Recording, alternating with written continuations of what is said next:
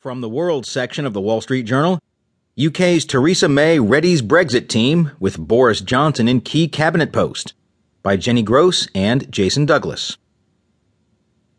New Prime Minister Theresa May quickly assembled a built for Brexit cabinet on her first evening at 10 Downing Street and, in a surprise pick, put Boris Johnson, the former London mayor who appeared politically deceased a week ago, in charge of foreign policy.